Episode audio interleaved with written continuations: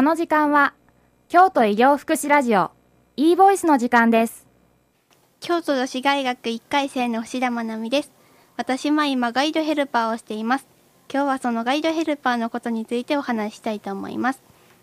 ガイドヘルパーを始めたきっかけは今年の春工科女子大学を卒業した姉がいるんですが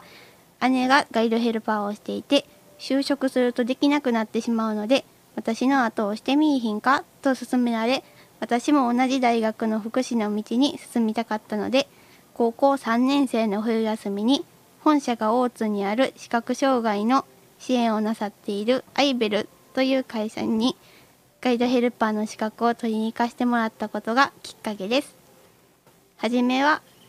視覚障害者の方とお話ししたこともなくガイド講習を受けたようにうまく説明できるかとても不安だったんですけどでもいろいろな方のガイドをさせてもらってるうちにそんな不安はなくなっていきました。なぜなら視覚障害の方は目からの情報が私たちよりも少ないだけで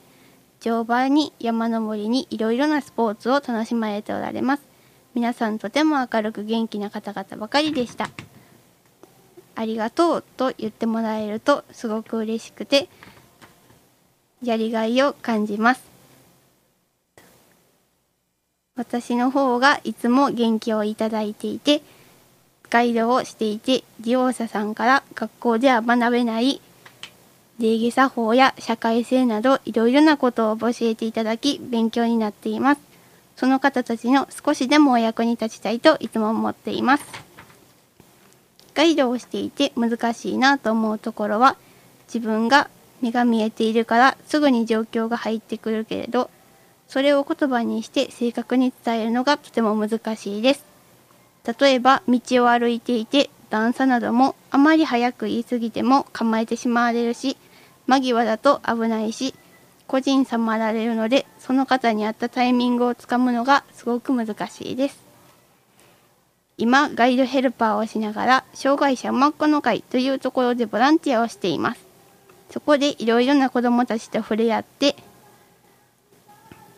馬やスタッフの方々と触れ合いどんどん成長して元気になっていく子どもたちの姿を見てすごく嬉しくなりました。